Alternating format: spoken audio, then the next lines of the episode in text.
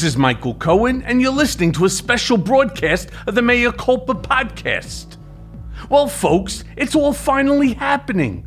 For the first time in our nation's history, an American president is about to go down for paying hush money to a porn star. So, booyah! Wednesday, Manhattan prosecutors from Alvin Bragg's office met with Stephanie Clifford, aka Stormy Daniels, the porn star who was paid $130,000 to keep quiet about her brief affair with Trump. Stormy's lawyer tweeted Miss Daniels responded to questions and has agreed to make herself available as a witness or for further inquiry if needed. Stormy also thanked her lawyer in a tweet for, and I quote, helping me in my continuing fight for truth and justice. Shit hit the fan in 2018 when the Wall Street Journal reported that I had negotiated a secret payment to Miss Daniels shortly before the 2016 election. And as you know, I took the fall for individual one, otherwise known as Donald J. Trump and spend some time in Otisville prison for doing that bit of dirty work. But this week alone, I've met with the grand jury in this case twice, and I'm fairly confident that indictment should soon follow. At least seven other witnesses have also been interviewed by Manhattan prosecutors, including David Pecker of National Enquirer fame and Kellyanne Conway. Hey, let's not forget Hope Hicks, too. District Attorney Alvin Bragg gave Trump the opportunity to come on in and to answer questions before the grand jury himself this week. But of no surprise, Trump declined. But the invitation is an indication that an indictment is close. And in typical Trump fashion, he lashed out at Alvin Bragg's investigation, calling the black Democratic district attorney, I mean, get a load of this shit, a racist who is conducting a politically motivated, and of course, you know this word, witch hunt. Trump also still denies having his affair with Daniels. But here to tell us the truth in her own words is Stormy Daniels. So let's go now to that conversation. Well, how lucky am I today to finally have the opportunity, the first time since this whole nonsense started for me to be talking to you, right? Uh, Stephanie Clifford, also known as Stormy Daniels. What what should I call you? You want me to call you Stephanie? Should I call you Stormy? No. So that's that's a big thing actually. My name is Stormy, and this was it's, it's a whole other thing that I could go off on a tangent about. But you know, when the press started printing my real name, you never see them do that with other people, like you know, celebrities that use stage names and they thought they had the liberty to do it with me because I worked in the adult business. And there was a big thing with the New York Times, and I'm actually responsible for changing the their policy on that because. I mean, I guess the perfect example of that is say I was transgender, they wouldn't insist upon using my birth gender, for lack of a better term. So my name is Stormy. I make the joke all the time that the only person who calls me by my legal name is the IRS and my mother, and I fucking hate them both. okay, well, they have what because what's interesting is that you and I have actually, and I've said this a thousand times in, in television, media, you and I have never spoken before. No. We have never texted, we have never emailed, we've never communicated, and everything that had happened, and of course we'll get into it, um, I had done through Keith Davidson, your former attorney. Right. So we're going to jump right into it, Stormy. So as Trump leaves the presidency in shame, he has left a trail of ruin in his wake with many lives destroyed. Now, both of our stories will be forever linked with Donald Trump, but also with one another. I'm curious how you felt on the inauguration, knowing that this would be the end of Trump. Did you feel some sense of vindication? Um, yes and no. You know what I mean? It was to be quite honest, it was almost anticlimactic for me because my stuff is only really going to start kicking off now. Because, as you're probably aware, I think that a lot of the stalling that was happening in my cases and uh, my momentum was because this has never happened before. And the legal system and, and the powers that be, however you want to address that, didn't know how to do something to a sitting president. So everything was just sort of on pause And I tell you, like the, I guess it was like the day after the inauguration, everything started blowing up again for me. Like I started getting, or people who work for me, I have yet to actually get a call, but people who work for me or former employees of mine started getting calls from like the Michael Avenatti's defense team and you know they finally they've set a date to set a date to talk about setting a date for the supreme court stuff and all of you know my life was just in limbo and in hold because they didn't know really how to do this it was unprecedented you know so i think that my Am I allowed to curse? Because I have to like really. You you most certainly can because okay. on mea culpa we do what we want here. Awesome. Yeah, I think that my shitstorm had reached like a the eye of the storm, kind of a lull, and I believe that it's really just about to kick off again. And you know, so the day of the inauguration was bo- was sort of anticlimactic for me. Yes, I breathed a sigh of relief collectively because you know I'm a citizen of the United States, and we all know what a shit show that is, and you know but at the same time it comes with this apprehension that i have all these other obstacles that now it's go time on and people are, you know, really upset and they're just going to get more pissed off at me. I know that second wave is coming. It had gotten a little bit quiet for a while. The death threats had sort of stopped, but as soon as the stuff kicks back off again, I, I know that I'm in for just another a wave of it. And a lot of people, like I was out there so hard and went through so much. And now that the people who didn't want, you know, that wanted Biden in office or that just didn't want Trump in office anymore, um, they're getting to kind of relax and forget, no, my battle's just not starting. I don't know if you saw this, but did you see that fucking Twitter just took away my verification? No, I didn't. Why'd they do that? I have no fucking idea. So I was verified before this because, as you know, like I was, as you know, active in the, you know, I had a pretty good name, well, a very good name before any of this even started, and I was already verified. And I don't think that it's a porn thing because all the other big porn stars still have their blue check marks. And they literally took mine away last week and they said, Oh, we sent you an email, but I have yet to receive an email or an explanation. And the problem with that is not just that all these fake accounts are popping up of me to catfish fans and set up fake dates and ask for money because any star in any industry goes through that. You know, people pretending to be them.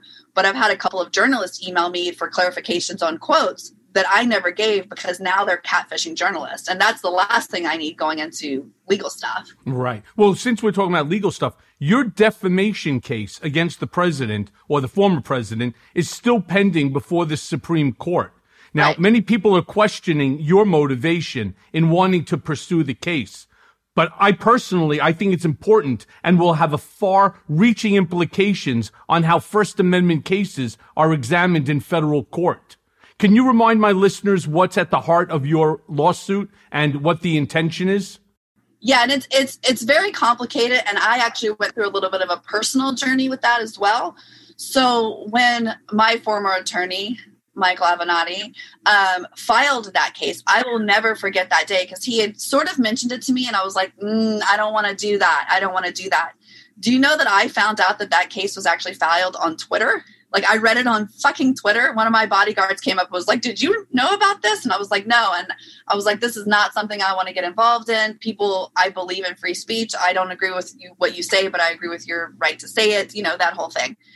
And over time, I realized that no, this is something I do want to pursue because you are absolutely entitled to your opinion. So, Michael, if you were if you put up a tweet about me and you were like, "I think Stormy's ugly. I think she's a bitch. I think she's whatever," fine you know, I might say fuck you, but that's your opinion. You know what I mean?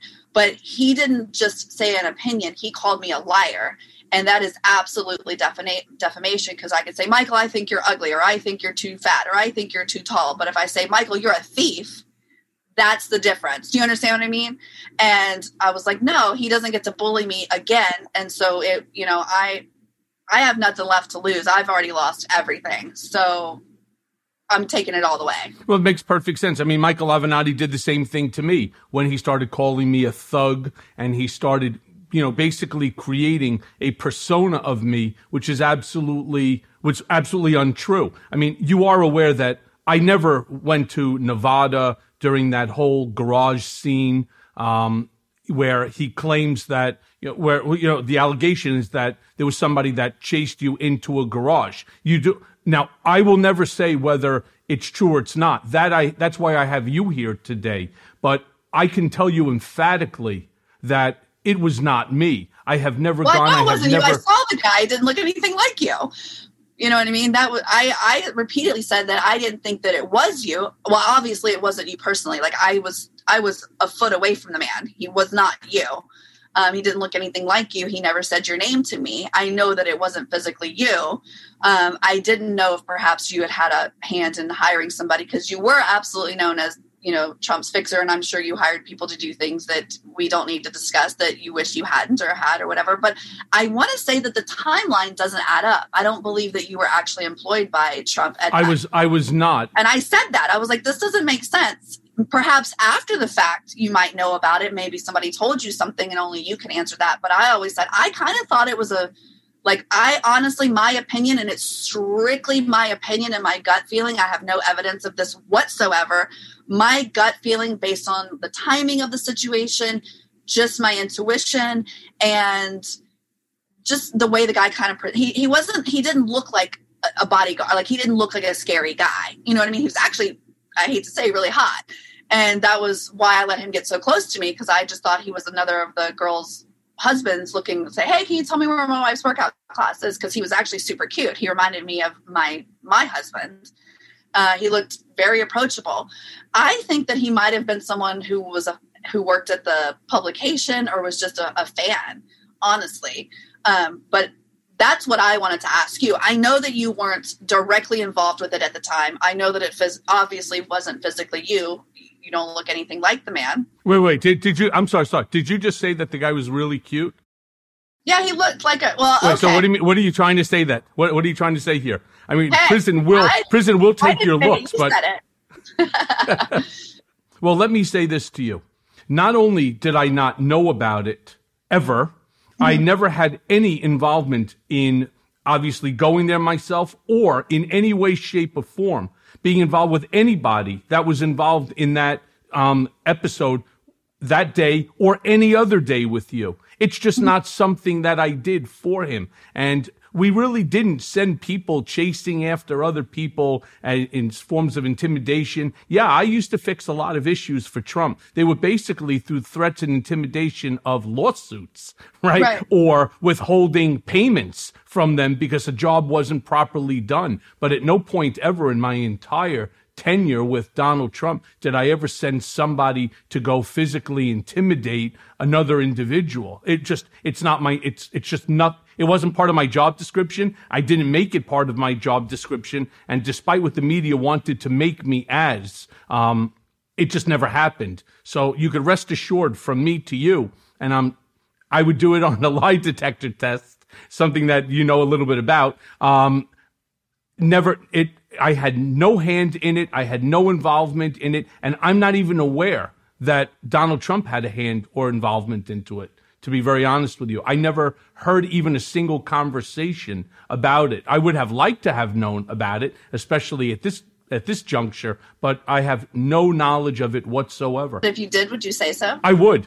I have no reason not to. Look, I stood before the House Oversight Committee for almost nine hours, and I told the country, I told the world everything that I had known about Trump. The same thing where I turned around and I stated that Donald Trump, you know, cheats uh, on his on his taxes. The same way I also Right. told House Republicans that, uh, or and as well as the Democrats, that Donald Trump never beat Melania um, in an, in an elevator. I told the truth, and you know that's what I will continue to do.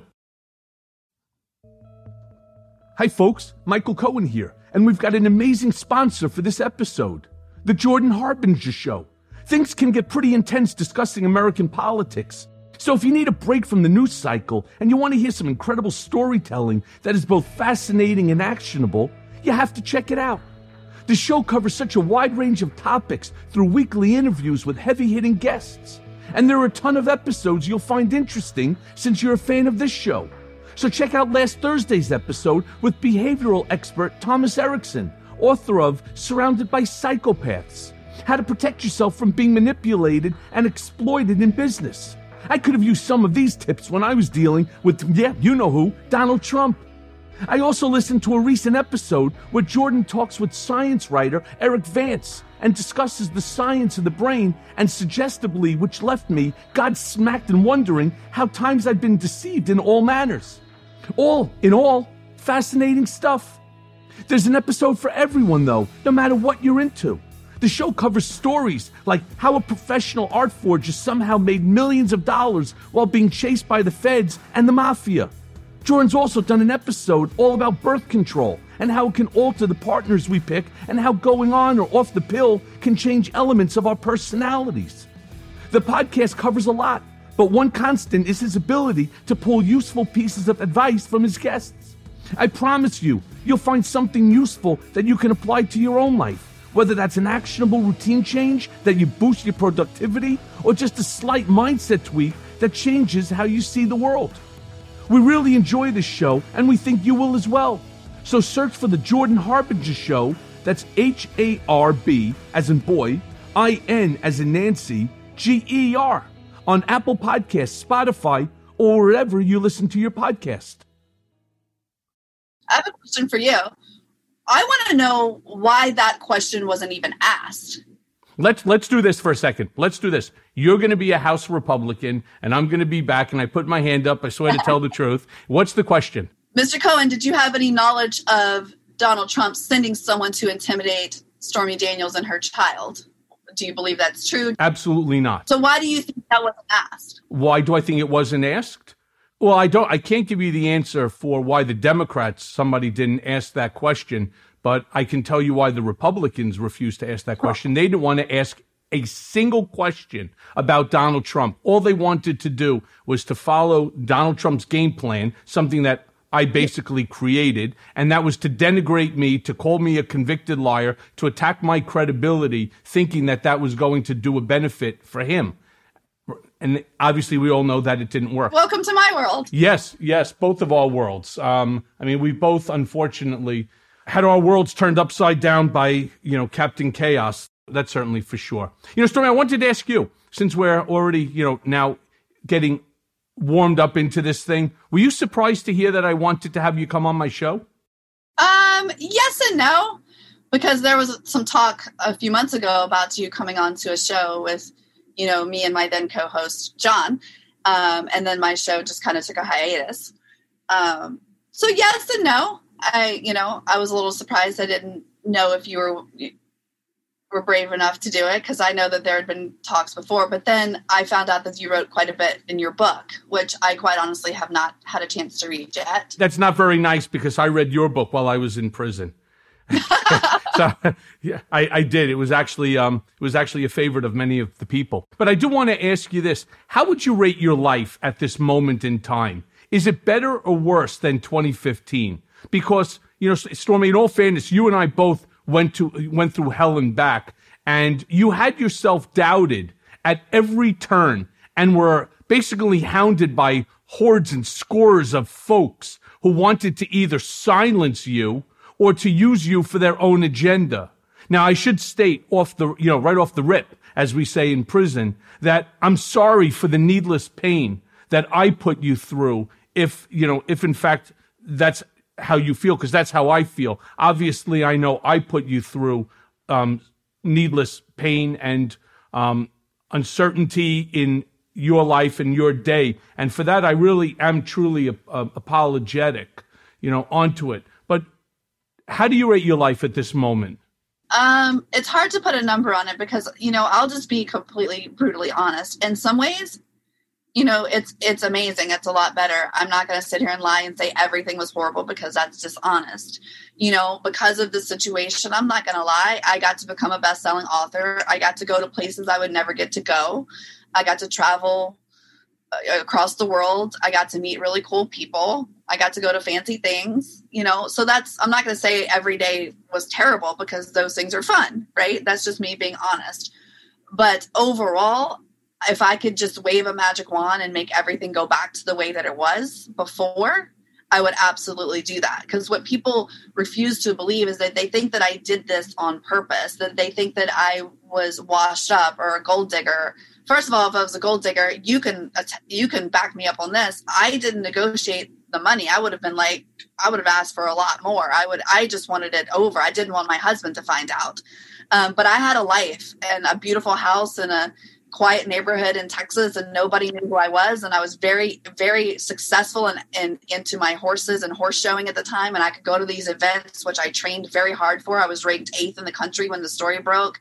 And nobody knew that I was Stormy Daniels because I rode under a different name and I had a daughter that could go outside and play with her friends and go to pony club events and things without people knowing what her mom did for a living. I was the second highest paid adult film director in the business. I had just signed two weeks before that a very lucrative contract with Brazzers, which would have put me very high up in the game. I love, loved, love writing and directing films. That's my passion. I worked 10 years to solidify my reputation and be taken seriously as a female performer turned director. I had just wrapped a big music video, which was never released because the band didn't want to be associated with me. Um, so I had everything good. I was making a lot of money and under the radar. I had a husband and a daughter and a family and horses and dogs and friends and, and all of that stuff. And it was great. And I would fly to LA for three days every month and make my money and come home and live this fantastic life. I didn't need this. And people were like, oh, it's because you were washed up and you wanted to revamp your adult film career. Um, do you know how much money I was offered to make Trump parody porn? And I turned it down. I never did it. So clearly I wasn't doing it to boost my career. And there were, I got 17 AVN award nominations the week the story broke. Like I was doing just fine. You know, I was very happy and successful. And what people, the hardest part about it is, yeah, I made a lot more money, but I spent a lot more money.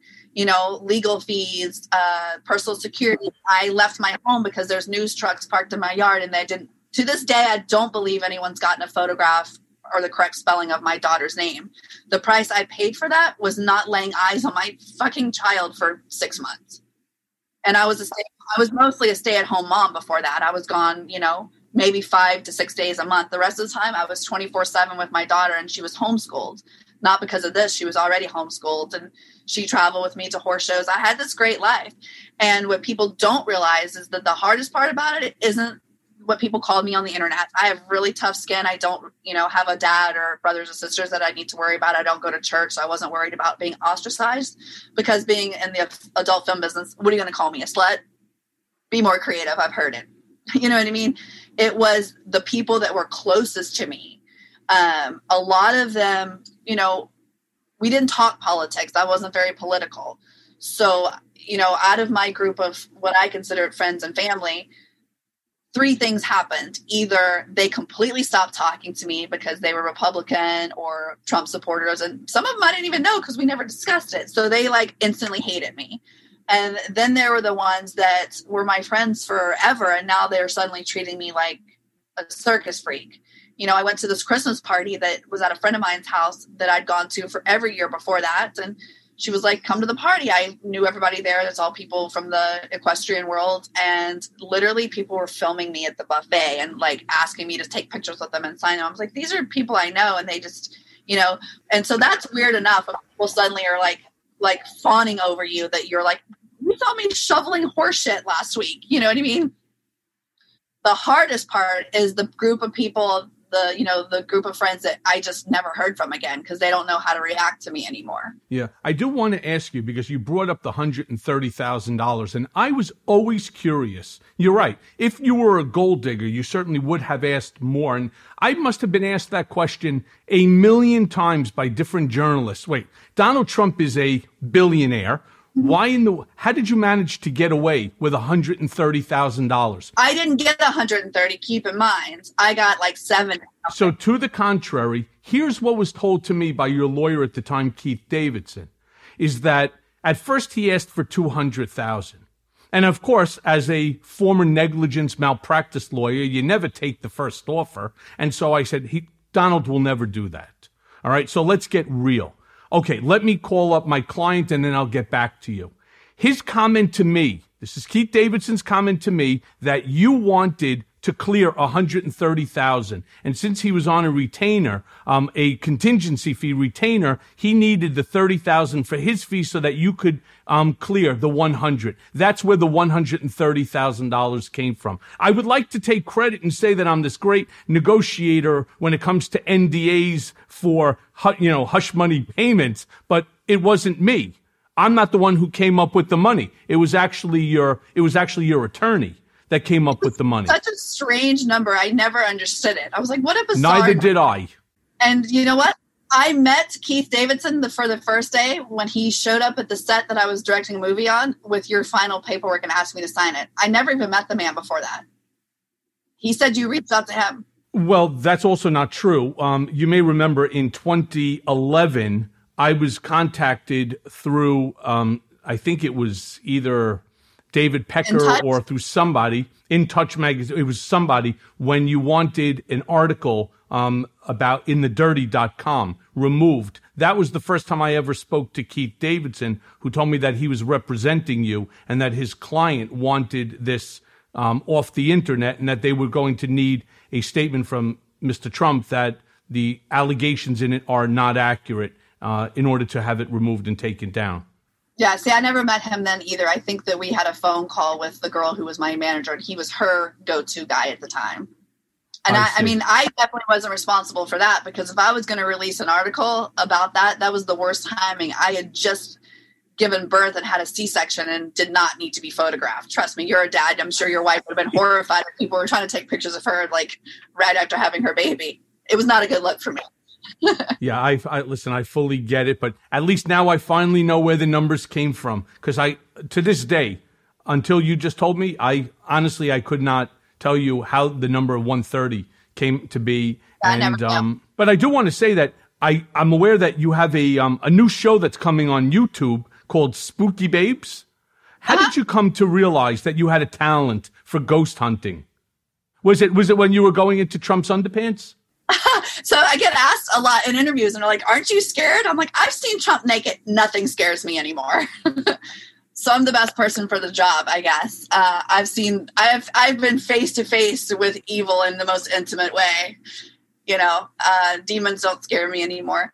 But the real story behind that is, uh, I'm originally from New Orleans, Louisiana. That's you know common knowledge, and I moved back there uh, with the my then partner. I was dating a journalist at the time. I'm sure we all know who that is and we moved into a house in the Garden District that turned out was extremely haunted. And everybody will tell you, New, all of New Orleans is haunted. Uh, you know, it just depends on to what degree. I've never seen any other place in the world where they put for rent signs outside and clear and put on haunted or not haunted. Usually, you see like washer and dryer. This says ghost or no ghost in New Orleans.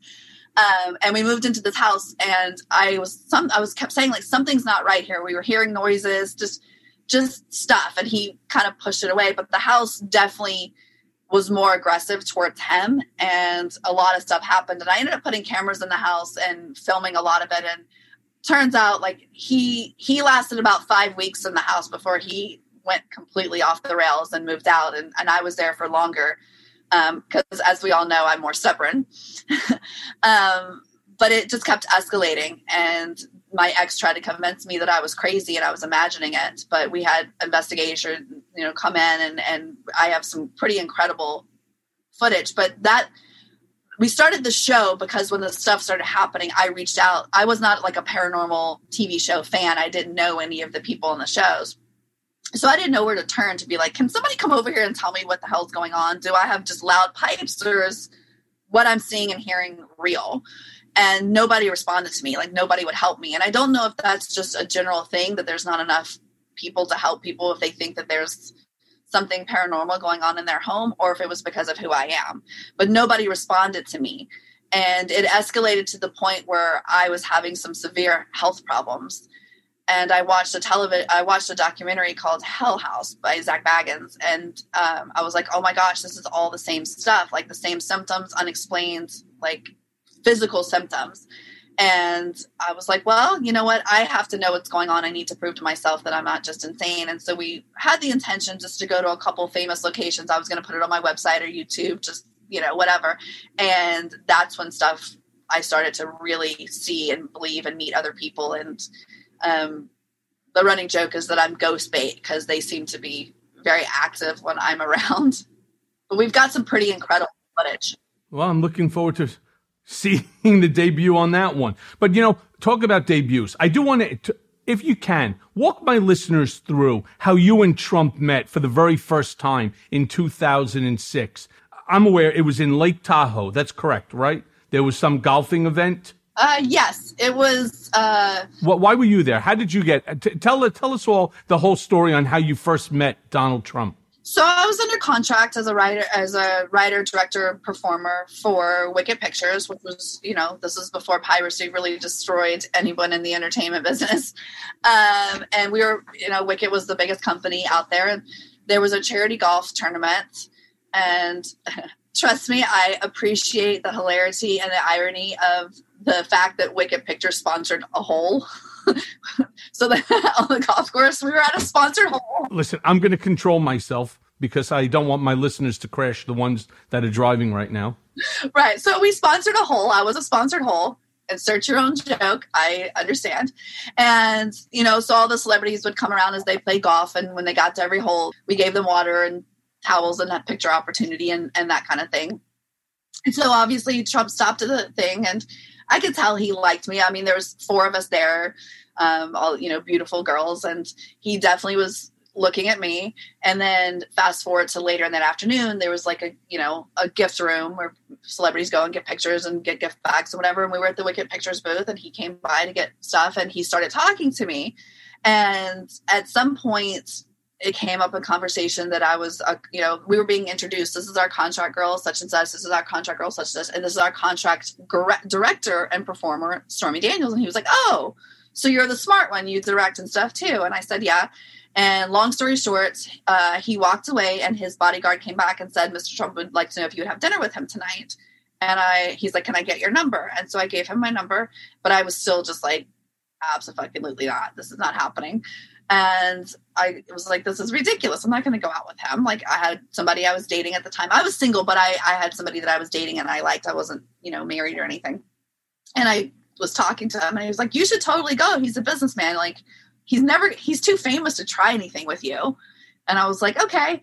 So I remember, you know, fast forward to that night and it actually worked out well because it got me out of going to something else that I didn't want to go to. So he, you know, went up to, he was in a different hotel. So I actually had to take a car over to where he was staying.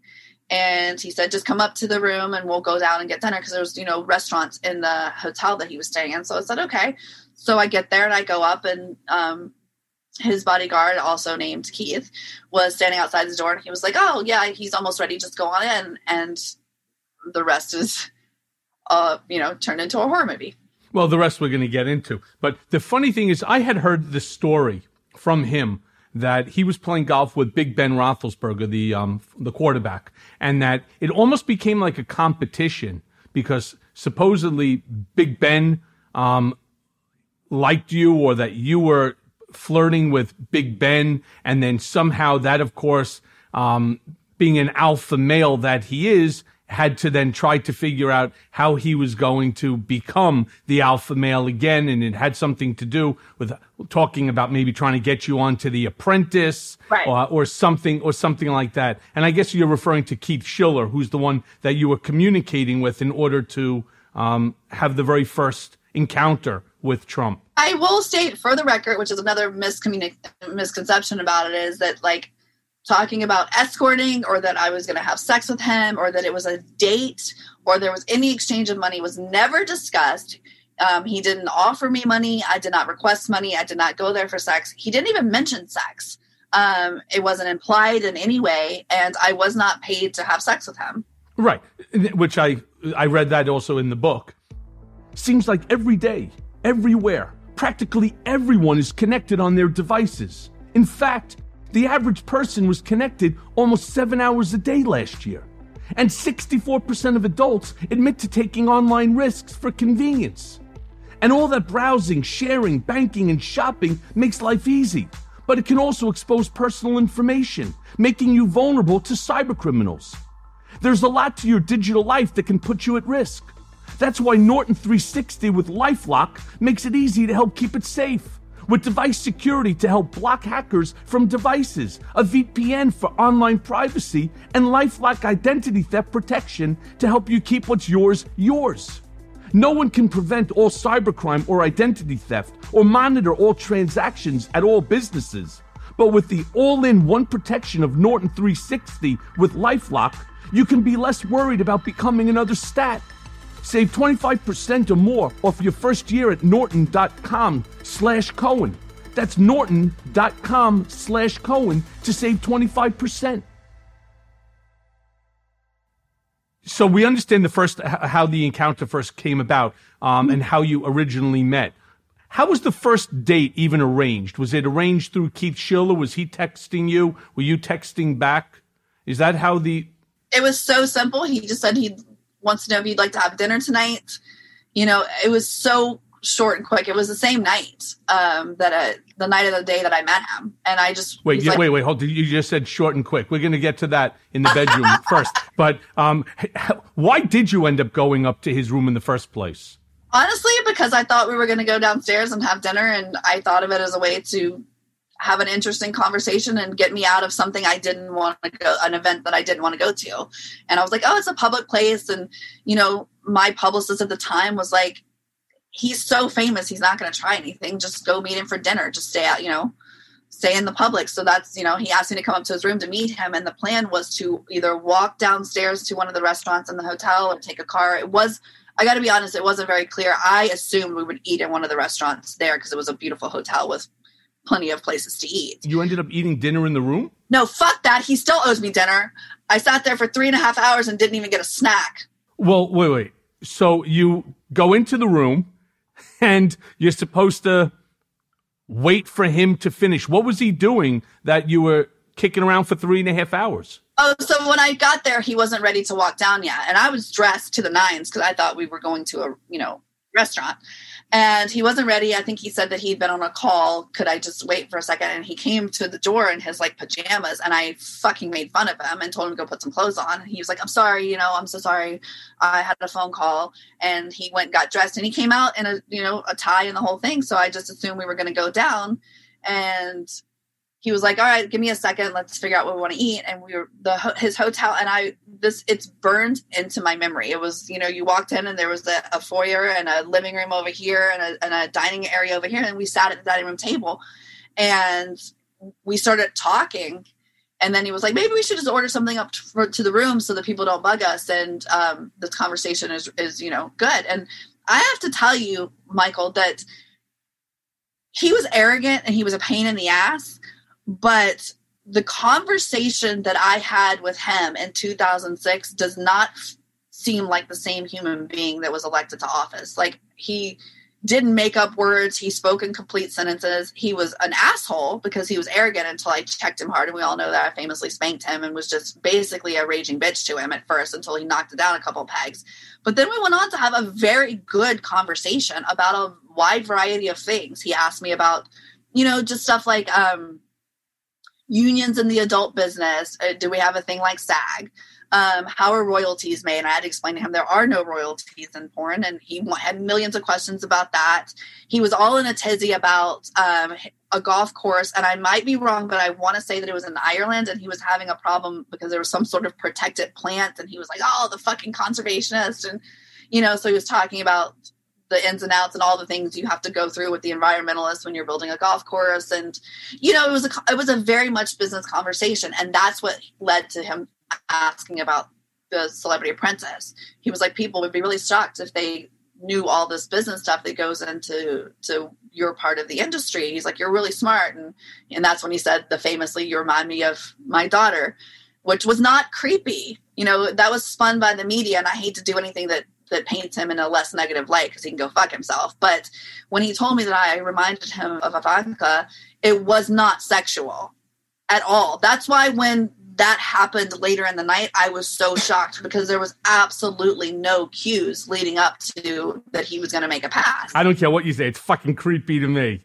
All right, uh, I'm not sitting. I'm not sitting in a hotel room with you know an adult film star talking about how she's reminding me of my daughter, right? I mean, there are many right. things that I would say that you remind me of, but that would not probably come first to mind. That's just a fucking creepy thing to say. It is like that, but in the moment and in the context of the conversation, it actually was not even a red flag for me he was like, My daughter gets discriminated against a lot. You remind me of her. You're smart and beautiful, and people underestimate you. And you should do, you know, you should think about doing the celebrity apprentice. And so, like, if you were in the context of the situation and realized how far away he was sitting from me, it was significantly less creepy than it's been painted to be. Huh. Interesting. Yeah. So describe, if you would, like the atmosphere. You know, what was what was he doing? Most like, almost like a quiz, like a question and answer. He was yeah. almost playing that role of celebrity apprentice, as sort of um, Donald Trump interviewing. No, I mean he asked a lot of questions, you know, and even this, the you know, he prefaced a lot of them was like, "Tell me if I'm being too intrusive," you know, but what do you make and how do you get paid and um, royalties and you know percentages and do they give you is there like i told you he asked about unions and it was a very like he was very interested and it felt like genuine interest you know? Um, it was a good conversation back and forth. He was wearing his suit at the time right? Yeah, yeah so there was no reason to think that anything was going to be happening. No absolutely not. And i and i began to open up and you know people were like were you drunk or and i was like he doesn't drink to my knowledge because all we had was bottled water there was no drugs or alcohol involved whatsoever. At the time, I didn't even drink. I don't even think there was alcohol in his room. I, did, I didn't see any. And uh, I began to get comfortable because he wasn't coming on to me. So, I, you know, he got a little bit nicer after I spanked him, which was also not sexual, if you can believe that. And I opened up and was like, yeah, you know, I had to fight really hard to be taken seriously as a, a director in the business because people thought that I was just a bimbo. And um, there wasn't a lot of female directors in porn at the time, especially ones that did big scripted movies. I've directed three out of the five biggest films um, made in my era. So I started to let my guard down and and say, yeah, you know, I came from where I came from, and I often we didn't. I mean, you read the book. Uh, didn't have food or electricity, and I fought really hard, and I didn't want to go back to that. And I, my, he goes, well, "What do you want to do with your life, like after the adult business?" And I was like, well, my dream is to be a director. Uh, I want to direct music videos and horror movies. And I'm not trying to be Steven Spielberg or anything like that, but I would like to continue directing. I, I love to write and direct, and I'm actually really good at it. And that's you know when he was like oh yeah you got to fight for it. You should go on celebrity apprentice. And i was like i'll never win. And that's when he taught started talking about he goes yeah but we can guarantee that you at least make it to the middle. I'll, I'll tell you what the challenges are so he, he was talking about throwing celebrity apprentice in my favor. There's so many things that he talked about with me that were so fucking illegal that nobody ever touches upon. And so i was like okay yeah. And that's that was my mistake was that i let him know too much about my insecurities and my fears that I didn't want to be just called a whore for the rest of my life with nothing to show for it. You know, like I wanted to transition into being considered a, a legitimate director in the mainstream world. And he, you know, he fluffed my ego at that point and was like, I think you can do it. I have since done it, but, um, you know, this was a long time ago. And that is the moment that he used against me. And I, there's part of this story that is not in the book because I didn't remember and I don't understand why none of the journalists for all of these years never asked me the most important question. And that is, I excused myself to go to the ladies' room because at this point I drank a few bottles of water and I literally just had to pee. Happens. yeah, he's like, go through there, the restroom's over there. And I went to the bathroom completely just to use the bathroom and I expected him to be sitting at the table where I had left him sitting. And when I came out, I was genuinely like startled to see him waiting for me. I just froze and I didn't know what to say. So Stormy, when he came when you came out of the bathroom, where was he and what was he wearing? He had stripped down to his underwear and was perched on the bed doing his best yet horrifyingly disturbing impression of Burt Reynolds. Understood. Interesting. Um, and let me ask you this: when it came down to sex, how was it initiated with him? Because you said that again, you excused yourself to go to the bathroom. When you returned to the bedroom, um, he was getting ready. You know, had gotten undressed. Did he actually take off his his shirt as well? Was he just in his underwear, or was he in his tidy whities with a t-shirt on? Because yeah. I've seen him a hundred times in those tidy whities with that white Hanes T-shirt and That's so exactly. on. I, I, I have a hard time believing that he would take it off because obviously one thing that we know he does not, he's not built too well. But take us there, and if you can really describe how well you know how it all went down and how the sex ultimately became initiated. Because let me just share something with you, knowing Trump the way that I do. All of that background bullshit that he was feeding you about general interest in you and what you were doing, horses, children, the directing porn, royalties. That's all bullshit. That's all the, that's all the massage. That's foreplay to Donald Trump, right? This is how he was getting you, um, you know, to believe that he's not a creep, right? Instead, he knew exactly why he was, he never had intentions on going downstairs to go for dinner, right? The only thing that you caused him to do is to have to get redressed into his suit right? As opposed to just you coming in while he's sitting in his underwear or in a bathrobe or whatever else he was in. But if you would, just take us there. And if you would really describe for my listeners how it all went down and how the sex was initiated. That's the thing is like, I, for years, I couldn't remember those moments. Um, I couldn't remember how I got from standing in that bathroom doorway to underneath him on the bed. Like I couldn't remember how my dress came off or how my shoes got off because I know I took my shoes off because I clearly remember putting them back on and they were buckled. Like they were the gold strappy heels that were not easy to, you know, I couldn't take them off. And I just there's this like 60 seconds where I just had no recollection of it and it's not in the book. And nobody really wanted to ask about it. They just wanted to know the details of what his appendage or lack of appendage look like. And I was like, it really bothered me for like years of like I I definitely wasn't drinking, so I'm like, why don't I remember this? And I'll never forget this moment. I went um, to see that movie Bombshell, and suddenly it just came back. And I remember like coming out and thinking, oh fuck, how did I get myself in this situation? And I remember even thinking I could definitely fight his fat ass. I could definitely outrun him. There's a bodyguard at the door, but I wasn't threatened. I was not physically threatened. Um, and then so I tried to sidestep and go around and kind of like, uh very cute and like very uncomfortable, like that norm. And I was like trying to remember really quickly where did I leave my purse? Like I, I got to get out of here. And I went to sidestep and he stood up off the bed and was like, "This is your chance." And I was like, "What?" And he was like, "You need to show me how bad you want it, or do you just want to go back to the trailer park?" Wow, talk about hitting low. You said that you were underneath him. Are you sure about that one? Yes. you're you're under really and I survived. so actually and survived. Wow. It's hard to, hard to believe. You're sure about that one though, right? Uh-huh.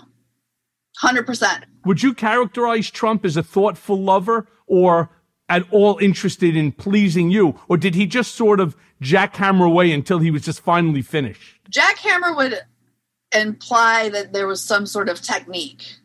It was just a like weird thumb like and it didn't last very long but he was he did keep saying the creepiest thing to me. He kept saying because i remember laying there and staring at the lamp and just like laying there like this like totally like in shock i think. And he just kept saying oh oh we're so good together. We're perfect together. We're so good together. Aren't we honey bunch? And i I don't. Good thing I hadn't actually had dinner because I probably would have vomited. that was it. And then he asked me to sign a DVD for him, which was even stranger. Well, let me ask you, what position did you guys have sex in? Was it one or multiple? Just one. Just laid there for like 30 seconds, like straight horrified missionary, like Mormon sex. I don't know. Was and how long did the whole thing last? What? How long was the you're, entire you're encounter?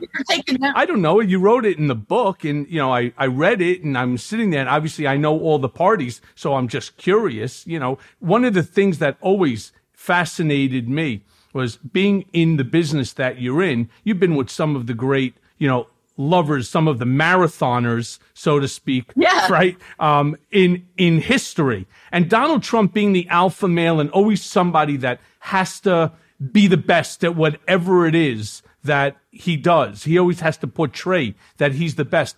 I always found it odd that he would even try because there's no way that he knows that he could compete with even, you know, a newbie in your industry. First of all, right. it's not just the fact that he probably just can't. It's just the fact that between age, between capabilities, it just to me, I never understood why he even tried when you know that you're going to fail. Yeah, I, and I don't know what's more disturbing that if, if what he was doing was not even trying, or worse, was he actually trying and that was the best? I don't know. You know. but it was the worst 90 seconds of my life for sure because it just made me hate myself. And the worst part about all of this is you know i've i'm a porn star obviously. I've had days where i didn't want to have sex. Maybe i was, didn't feel well or the, you know the guy didn't take a shower correctly or i was on my period whatever if you want to get gross. Like there are plenty of days that i didn't want to do it. I'm sure there's plenty of days well you worked for trump. I'm sure you didn't want to go to your job most days so there's always you know days where you don't want to do it whatever but this made me really fucking hate myself because i didn't say no. And i didn't say anything for years because i didn't remember. And then when my story came out there was that space between that day in 2015 or whatnot when when this you know when all of this started to to happen. And in that timeline there are so many other women that said that they had these experiences and one of them just recently came out. I believe her name was amy right? Is that right? And her story is identical to mine and it was just fucking horrifying to me because you know and then there's the story about the girl what is she like that 13 year old girl. So there's all these women that i just read that story yeah. If there's all these women that if i had said something could i have prevented even just one of them. And maybe they still would have made the same decision but but as of right now i every day i get up and i carry the weight of those girls. Like it's my fault because i didn't say anything. Look yeah I, am not sure. We, we all rationalize and we put a lot of blame on ourselves for what we could have done, what we couldn't have done. Nobody does that more than I do on a daily basis. You know, so much of the stuff that I do, so much of the stuff that I say, I do it. A lot of people want to, you know, shit on me and turn around and say, you know, fuck you. You're only doing it simply because, you know, you're angry that he's not paying your legal bills. Well, yeah, you know, like even in the matter in California, when, when I mean, that's the whole thing, and that's why these five um, attorneys left him as well. He doesn't pay legal mm-hmm. bills, and he has a very warped sense of what's right and what's wrong, and so on. But I, I do it because I need to make amends, not just with my wife, my my children, and my country, but I actually am trying really hard to make amends with myself like the first time that this happened, I probably should not have gotten involved in it in the first place. Not my business. I wasn't there in 2006. You know, whatever he wants to do, he wants to cheat on his wife. That's his fucking prerogative, not mine. And then when it's things started, as you know, started really heating up. Um, that's when I should have turned around. I should have walked away instead of allowing him to convinced me with Allen Weisselberg that I should put down the 130,000, um, which simply, it wasn't even about the money. I had more than enough money to pay it. It was simply because I shouldn't have gotten involved. That's his dirty deed,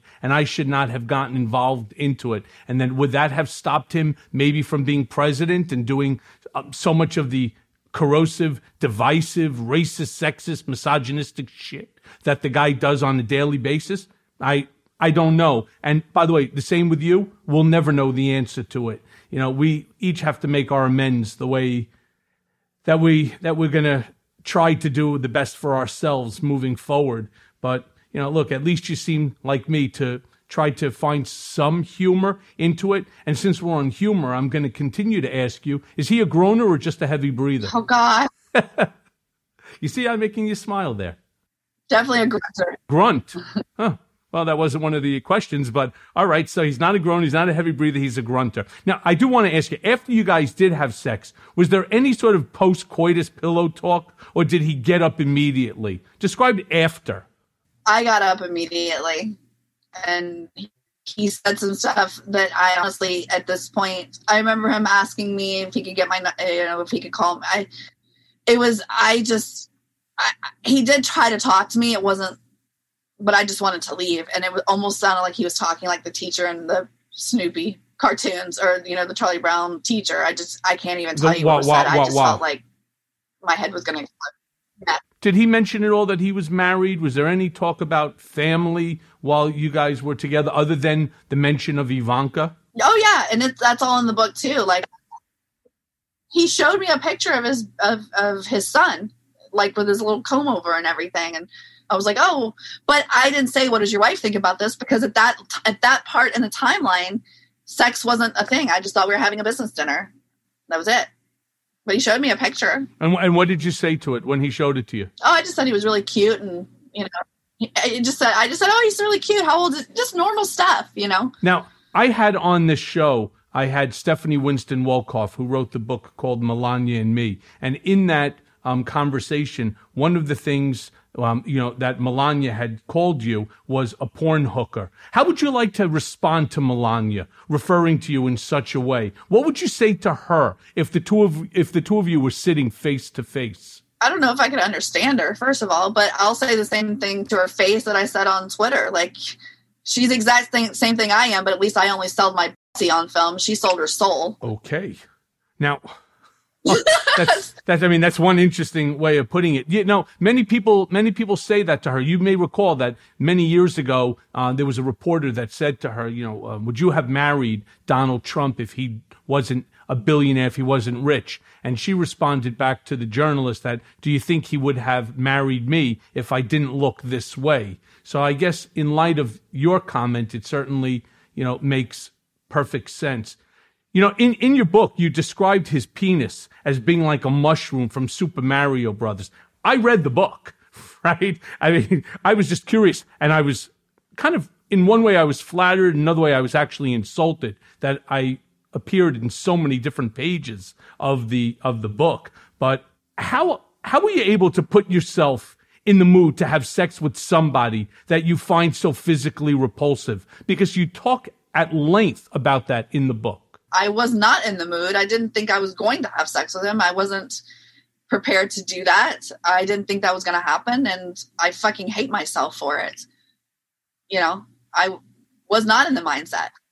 You shouldn't hate yourself for it. It's a it's a moment, and it's a, it's a, it's a difficult situation. You know, people don't realize how difficult the situation is around Trump when you're dealing with that high profile. Am I right about this? That celebrity sort of um, scenario. It's it's and there's a a force that he sort of whether it's his appearance, whether it's his size, whether it's I I don't know, but he manages to get people to do things in all genres that they probably wish that like myself, I certainly wish that there are many things that I did for him that I wish that I didn't. But you know, you you certainly describe his penis as small. You describe it as mushroom shaped, and I want to address that because that was one of the things I struggled with writing the book. And I am not someone to body shame. You know what I mean? Or um, I, I, felt a little bad about doing it, and I only included those very graphic, explicit descriptions because he had already called me a liar, and people were calling me a liar, and so I was very adamant about saying something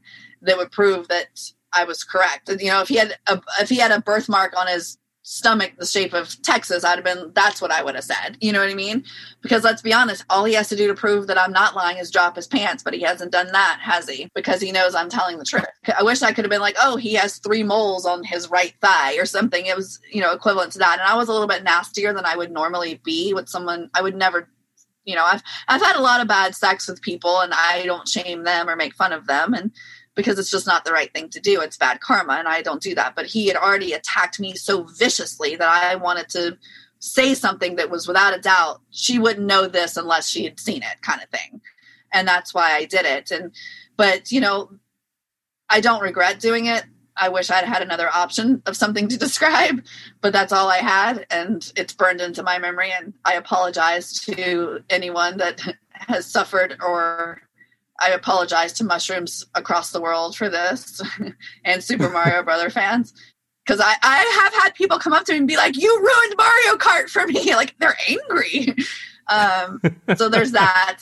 But uh, you know, it's it's the after stuff. You know, people he's out of office now. One day, you know, although I still think we have some pretty big bumps in the road coming. I mean, the people are people are crazy. Um, but one day people will be able to forget about this and go on with their lives. And you know you obviously touched upon the fact that you have a lot to make up to your family for and your wife and this and that but at least you still have a wife. You know i'm probably going to die alone because of this because no matter who i date being a porn star is hard enough like but that takes out 50% of people there. Like people are you know insecure about being with me you know that they can't pretend i'm a virgin or their guy friends are going to be like, no, they've seen me naked. Some that takes half the dating pool off the table right there. But now, who's going to want to go out with me when they are Eskimo brothers with the Orange Goblin? You know, and even if you can find somebody who is secure enough in that and doesn't care, like I was fortunate enough to meet and fall in love with somebody that was perfect for me, you know, over the summer. And who I am and this whole thing was used against him in regards to his family. And so he had to walk away. And it's just going to keep happening. No, I'm going to turn around and tell you that I see I see better things in the days to come and I don't believe that you will end up by yourself for you know the rest of our natural lives i think you'll find somebody that will love you for who you are regardless of the interlude with donald trump you know I already did but when with the loss of his children and blackmailed basically then you know well there will be there will be others trust me i trust me i know i know these things there will there will be others but i do also want to bring up that you actually told seth rogen about sleeping with Donald Trump on the set of The 40 Year Old Virgin. But at the time, it wasn't at all shocking because he wasn't running for president and it just seemed appropriate to his character. How did that conversation come about?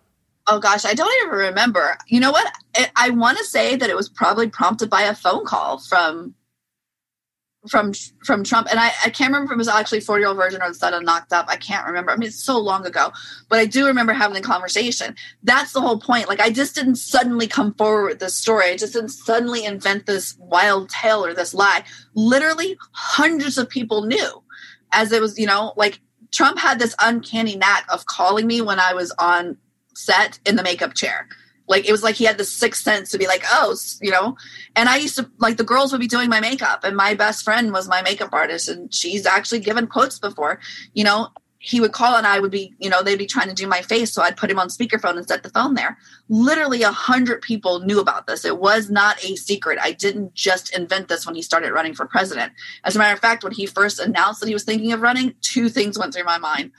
he doesn't even want to be president. He told me he didn't. And two, fuck, I hope this doesn't come back around because now I am married with a child and have started this other life. And I, I was wrong on both counts, obviously, or I wouldn't be sitting here talking to you. Right. Well, let me ask this because Trump then um, asked you to meet him again in 2007. That's about a year after the first encounter in Utah at the Beverly Hills Hotel to discuss you coming on to The Apprentice. And you then went to his bungalow and wound up watching Shark Week. Did he try and put the moves on you again? Oh yeah. Oh yeah. Oh yeah. That's why I had my guy outside the door. I was I I came with a plan that time. I had a getaway car out front. I kept deflecting, told him I was on my period, like all that all of the things. And that was actually you know, I saw him I went to his office as well, but I made sure that I brought somebody with me. I didn't go alone. His office in New York. And we talked about once a week for a year because it was all about Celebrity Apprentice and he kept stringing me along. And at one point, I was like, I fucking don't want to talk to this monster anymore. I know he's stringing me along. At the other side, I was like, I already am so in it that I want to at least get what was promised out of it, you know? And then he called me and said that it was a no go. And I, at that point, had become more serious and was engaged to be married to somebody.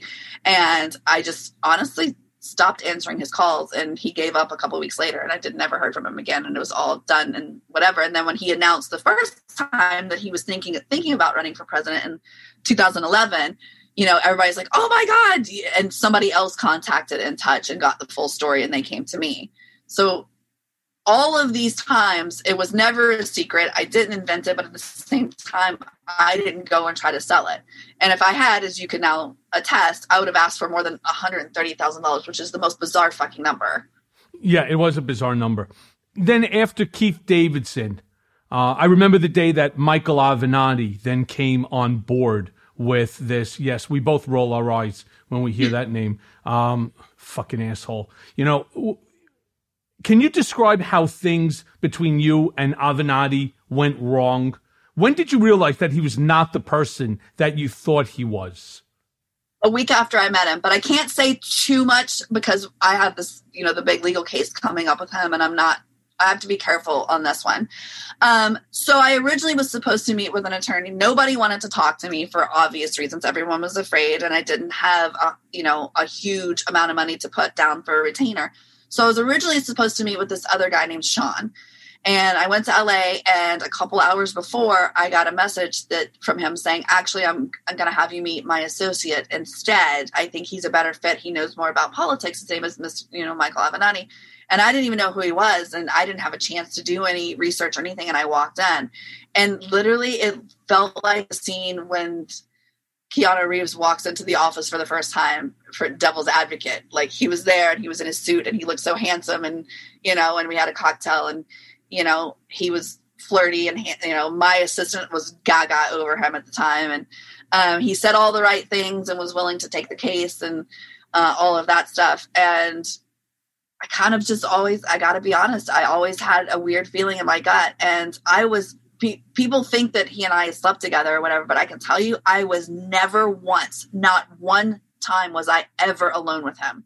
As a matter of fact i was usually with him with my entire team two bodyguards my manager dwayne um, you know denver like my boyfriend like i usually had at least at least two people in the room with me every time i was with him. Was it something about him that made you want to travel with that entourage? What was that um, he hired the bodyguards you know i what i did get shot at. I did have death threats uh, you know all of that stuff. They were necessary but i could have easily asked them to leave us could have a conversation, attorney client conversation. And I just was never comfortable being alone with him. And he got very controlling. He wanted to control all aspects of my, you know, cancel this dance booking, cancel this. And I was like, this is my fucking job. And these bookings were in place. Like, that's the other thing is people think I just randomly started stripping. You don't randomly start stripping at 39 years old. There's a lot of hail damage going on. Like, you know what I mean? Like, this, this is the clubs I had been to five, six times before you know, this wasn't new. Yeah, I started getting paid more, but these were places I'd been to for 10 years. Um, but he was like, cancel this. Do he was like, and even to this day, I'm still finding out from like producers and things. Oh, I really wanted you on this show, or I wanted to offer you this part in this movie. And Michael Avenatti never got back to us. Like he tried to control my entire existence. You know, he showed up at my Vogue photo shoot and ended up in the magazine with me. Like you know it's like he he became very he was almost the controlling boyfriend. And and i you know i didn't want any part of that. And there was a lot of stuff that went down with my daughter and custody stuff and my ex that he really made the situation a lot worse. It's all going to come out but i have to like just leave it at that for now. Right, because there were a few things that he had done um, towards me, which I just found. One in particular was the weirdest. I was out for dinner with my son and um, a friend of mine and his son, um, and it was like uh, 10.30, 10.40, and while everybody's beginning to leave the restaurant, he just showed up. Now, talk about an odd, and it's not it's not one that – you know, I presume that he's ever been to before or a staple for him. Somehow somebody tipped him off that I was there and he wanted to sit and engage me in a conversation because he had his own aspirations. In many respects, when it came to the media, Avenatti was the exact same as Donald Trump. They both knew how to say crazy, wacky, um, stupid shit that would just get people all going and, um, be able to control the media. I mean, he really did control the media for quite some time, which is probably how, um, you know, a question I have for you, which is being, and then we're going to start to wrap it up. But I know that he stole money from you. Um, regarding the book deal. And I know that that's, I'm not asking you to get into yeah. the sum and substance, but my question is, how did he manage to get the publishers um, to allow him to receive the check? As opposed to it coming directly to your own company. Is that part of the his whole manipulation of trying to control your life? Uh he forged a document and gave it to the publisher. Got it. All right. Now that makes perfect sense. And I have all the proof and um I did get my first couple of checks because they were broken up into payments. But my last big check he intercepted by forging my signature and i have yet to see an accurate royalty statement because i know if my i know i don't know how many copies my book has sold but i know how many i have personally seen and signed and it went to number seven on the bestseller um, I know that there's some money that's owed to me beyond the advance. And I have no idea how much that is because it's all tied up until I go to court with him. Well, I want to wish you the absolute best. I think maybe the way that he showed up to my sentencing hearing, if I was evil like him, I would ask you to come join me wherever his sentencing is going to be so the two of us can do what he did, which is try to sit front row for it. I wouldn't do it. I, you know, um, I, I have no interest. I would love to. Okay, then done. there you go. You know what? Done. If I'm if I'm off home confinement, I'm allowed to travel. 100. percent I'll I'd be more than happy. I'll take you. We'll go and we'll sit front row to his sentencing, because some of the things that he said and some of the things that he did were so atrocious, and um, they're just lies. I mean, that's the whole thing, and you know this the same way that I do. It's very hard to disprove a lie because there's a group of people out there that no matter what you say, they just refuse to acknowledge it. Like, for example, I have never been to Prague, right? I have never threatened Stormy Daniels. I would never threaten um, a, a, a woman. I would never threaten anybody walking with a child. It's just not who I, I'm a lawyer. I'm a lawyer who's the son of a head and neck reconstructive surgeon and the mother who's a surgical nurse. right? I'm not sending people off to go intimidate anybody else. As a lawyer, have I sued people on Trump's behalf? Yes. You, you know, you, you, whoever. We had an NDA. I ended up bringing the lawsuit. I was basing it off of legal documents. So once somebody lies, about you. It's very difficult, and I'm sure you'll attest to this. It's really difficult to undo that lie. And certainly the press was having a field day with the guy because he was making news. I mean, he made so much news that he actually, at one point in time, decided he himself was going to run for president. I mean, if, if that's not the, it's, that's, it's almost as funny as Trump running. How could I forget? He got so mad at me because I wouldn't endorse him. yeah. Well, I'm glad you didn't, and I'm really thankful that you came on today. It's very nice to finally get a chance. So everybody out there understand this is the first time that I'm actually having the pleasure of meeting you, of speaking to you. You know, um, I'll send you a text message from every now and then, uh, but just you know, please, most importantly, you know, stay safe and um, thank you for speaking out and thank you for giving me a second chance. I do really appreciate it. Thank you. Mea Culpa is brought to you by Audio Up, Midas Touch, and LSJ Media. Written by Jimmy Jelinek and Paula Killen. Our editor and managing producer is Lisa Orkin. Our executive producers are Jared Gutstadt, Jimmy Jelinek, and myself, Michael Cohen, along with Phil Alberstadt. It may be a new day politically, but nowadays the landscape is more confusing than ever. Donald Trump may have lost the battle for the presidency, but in many ways, Trumpism is still winning the war on the state and local level. Mea Culpa is here to help guide you through the wilderness and keep you informed. And let's face it, we all want Trump, Rudy, and the rest of these seditious traitors to see justice. And folks, I promise you, it's coming. So stay tuned as I guide you through the twists and turns of the criminal process that will ultimately see them behind bars. Mea culpa, nothing but the truth. This is my